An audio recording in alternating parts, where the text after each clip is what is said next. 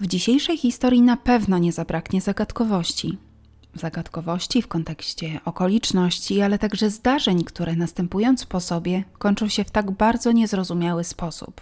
Na wiele pojawiających się w różnych momentach i różnych warunkach pytań udaje się odpowiedzieć, ale czy pozyskane ustalenia przyczyniają się do rozszyfrowania tego, co jest najważniejsze w rozstrzygnięciu tej sprawy, czyli personaliów sprawcy? Zapraszam na historię Sylwii Racino. W dzisiejszym odcinku przenosimy się do województwa lubuskiego, do miejscowości Wschowa. Miejscowość oddalona od Poznania o około 100 km, a od Zielonej Góry o jakieś 70. We Wschowie wraz z rodzicami mieszka Sylwia Racino. Rodzina jest taką normalną, wspierającą, radzącą sobie z codziennymi trudami i problemami. Osiemnastolatka nie ma rodzeństwa. Otacza się wieloma znajomymi, z którymi często spędza wolny czas. Umawiają się w różnych miejscach, także w pobliżu jezior. Osiągnięcie pełnoletności jest z jednej strony wyczekiwanym momentem, bo związanym z szeregiem zmian, takim jak chociażby pojawiająca się w zasadzie z dnia na dzień możliwość kupna różnych trunków, z drugiej dość trudnym, bo związanym z decyzyjnością. Jest to czas, w którym należy określić, co z dalszą edukacją, a jeśli zapadnie decyzja o jej kontynuacji, to w jakiej dziedzinie.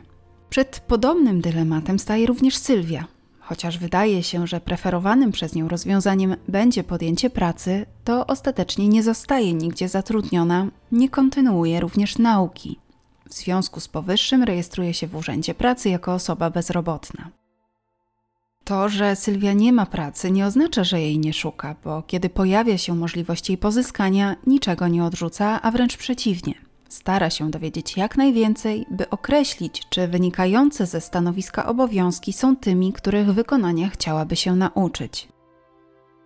4 lipca 1990 roku, około 2 km od miejscowości Święciechowa, mniej więcej 20 km od Wschowy, spacerujący w pobliżu parkingu leśnego grzybiarz dokonuje makabrycznego odkrycia, ponieważ w zaroślach odnajduje ciało młodej dziewczyny.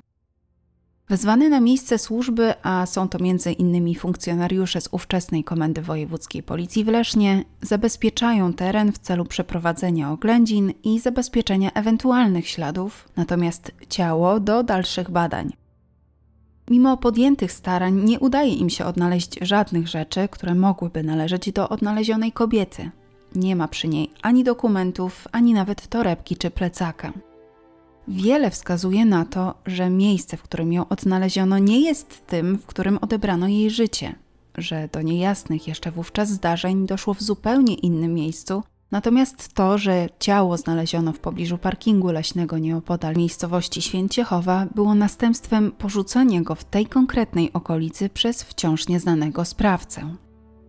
Przypuszczenie, że stała się ofiarą przestępstwa pojawia się niemal od razu, chociaż dokładną przyczynę wraz ze wskazaniem potencjalnych okoliczności najprawdopodobniej określą wyniki autopsji. I chociaż nie udaje się odnaleźć dokumentów potwierdzających tożsamość młodej kobiety, to jeszcze tego samego dnia stwierdzono, że jest nią 18-letnia wówczas Sylwia Racino.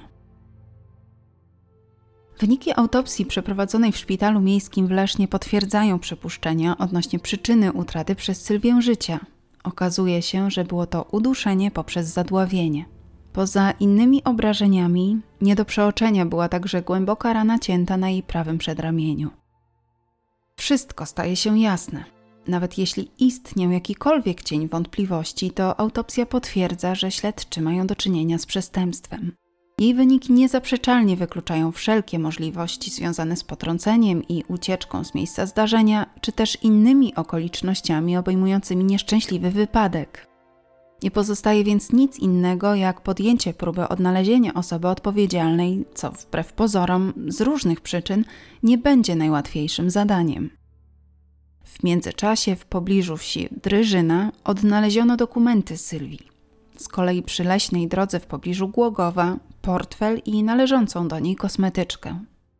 Podjęto szereg działań mających na celu ustalenie przebiegu wydarzeń, w tym również czasu, w którym doszło do tragedii. Przyjęto, że ten, w którym dokonano przestępstwa, obejmował przedział między godziną 23 w poniedziałek 2 lipca 1990 roku, a 8 rano we wtorek 3 lipca. Z kolei jako najpóźniejszą godzinę podrzucenia ciała w okolice parkingu leśnego wytypowano czwartą nad ranem w środę 4 lipca. Próbowano także odtworzyć to, co się działo w ostatnich dniach, ale też to, jak wyglądał dzień, w którym Sylwię widziano po raz ostatni, czyli poniedziałek 2 lipca 1990 roku. W weekend Sylwia spędza czas ze swoimi znajomymi nad jednym z okolicznych jezior. Chociaż chce przedłużyć swój pobyt, okazuje się to niemożliwe. Towarzyszący jej znajomi odwożą więc dziewczynę pod jej dom około godziny 10 w niedzielę 1 lipca.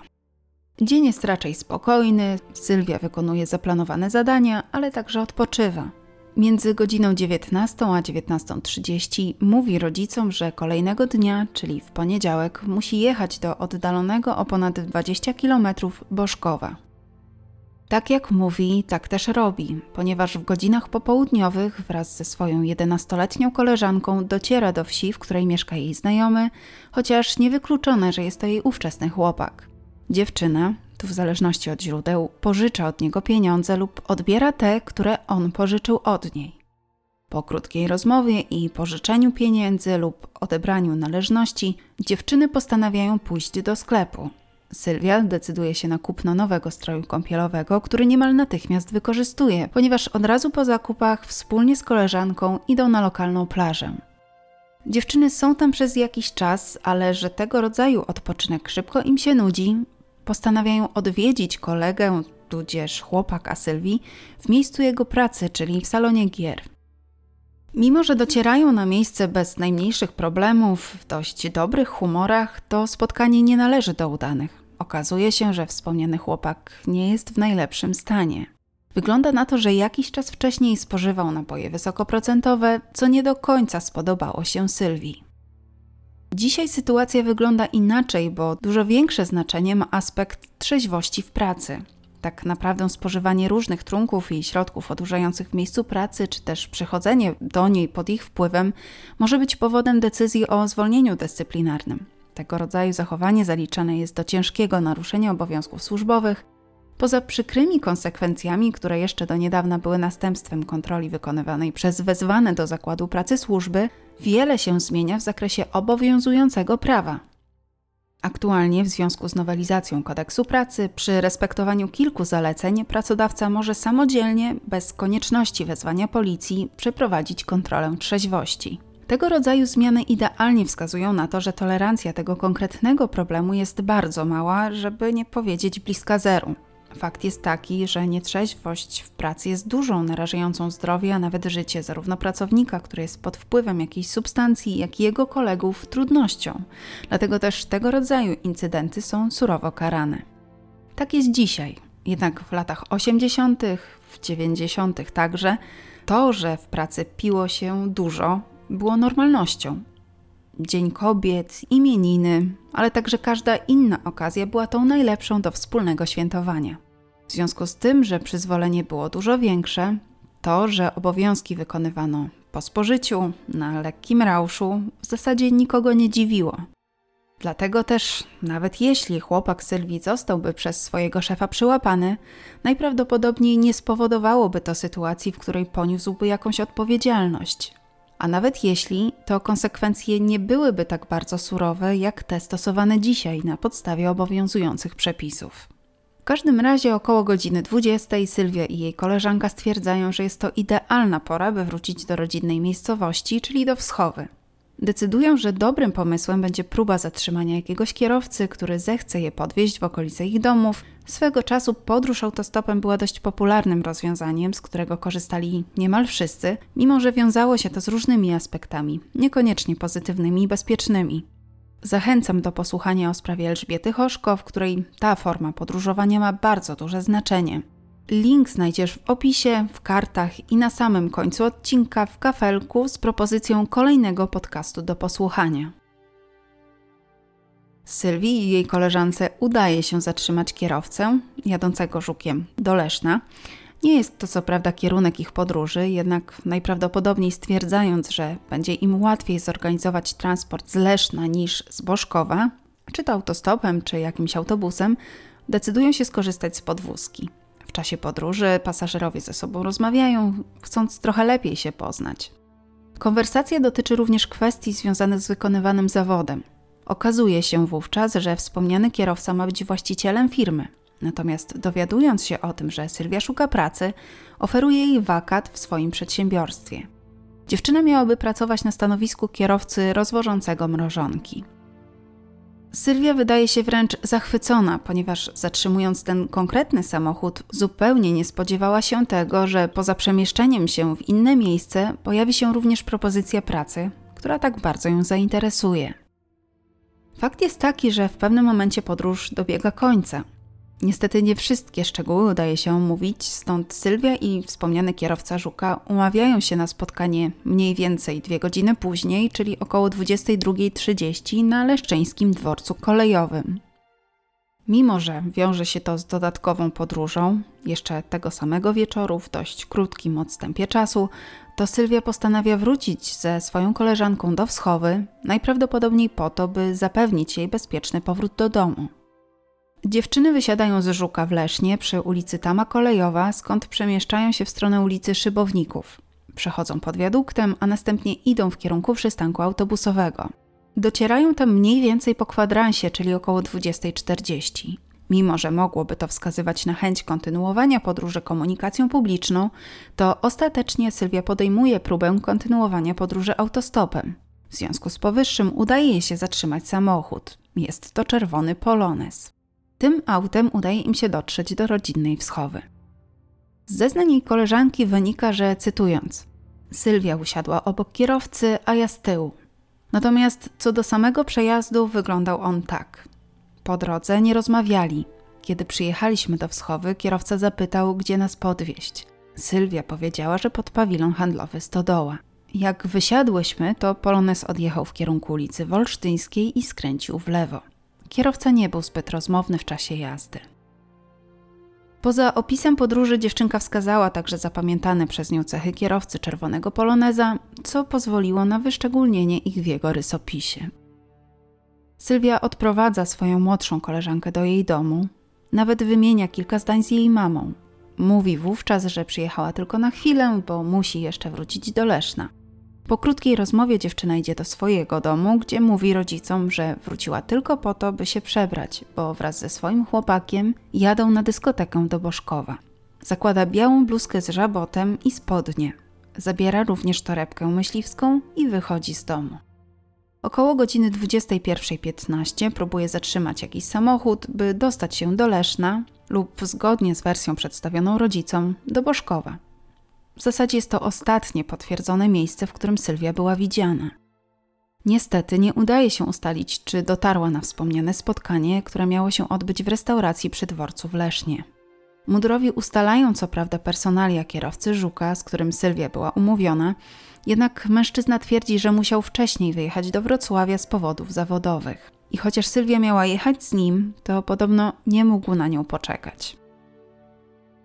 Funkcjonariusze podejmują różne próby ustalenia tego, co się wydarzyło później, czyli po godzinie 21.15, kiedy to Sylwię widziano po raz ostatni. Docierają nawet do kilku mężczyzn, którzy tego konkretnego wieczoru przemieszczali się żukami, natomiast podjęte działania, obejmujące również przeszukanie domów kilku z nich, nie przybliżają ich do uzyskania odpowiedzi na pytanie, kto jest odpowiedzialny za odebranie życia osiemnastolatce.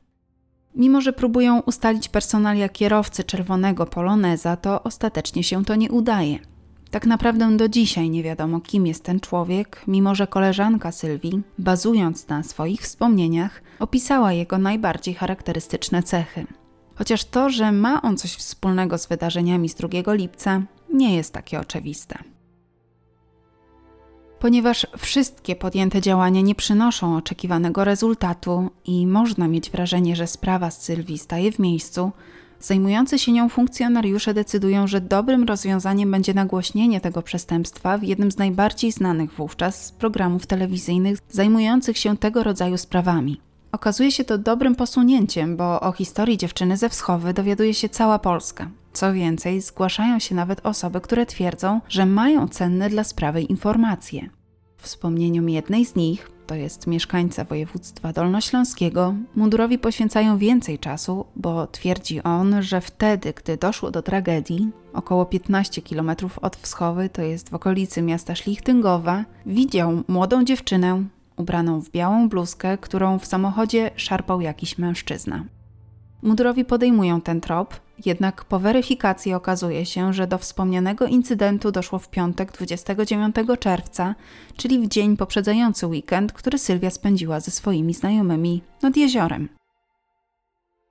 Niestety zeznania mieszkańca województwa dolnośląskiego nie wnoszą do sprawy Sylwii niczego nowego. Nie pojawiają się też żadne inne, chociaż kolejne publikacje, zarówno w prasie lokalnej, jak i ogólnopolskiej, co jakiś czas trafiają do druku.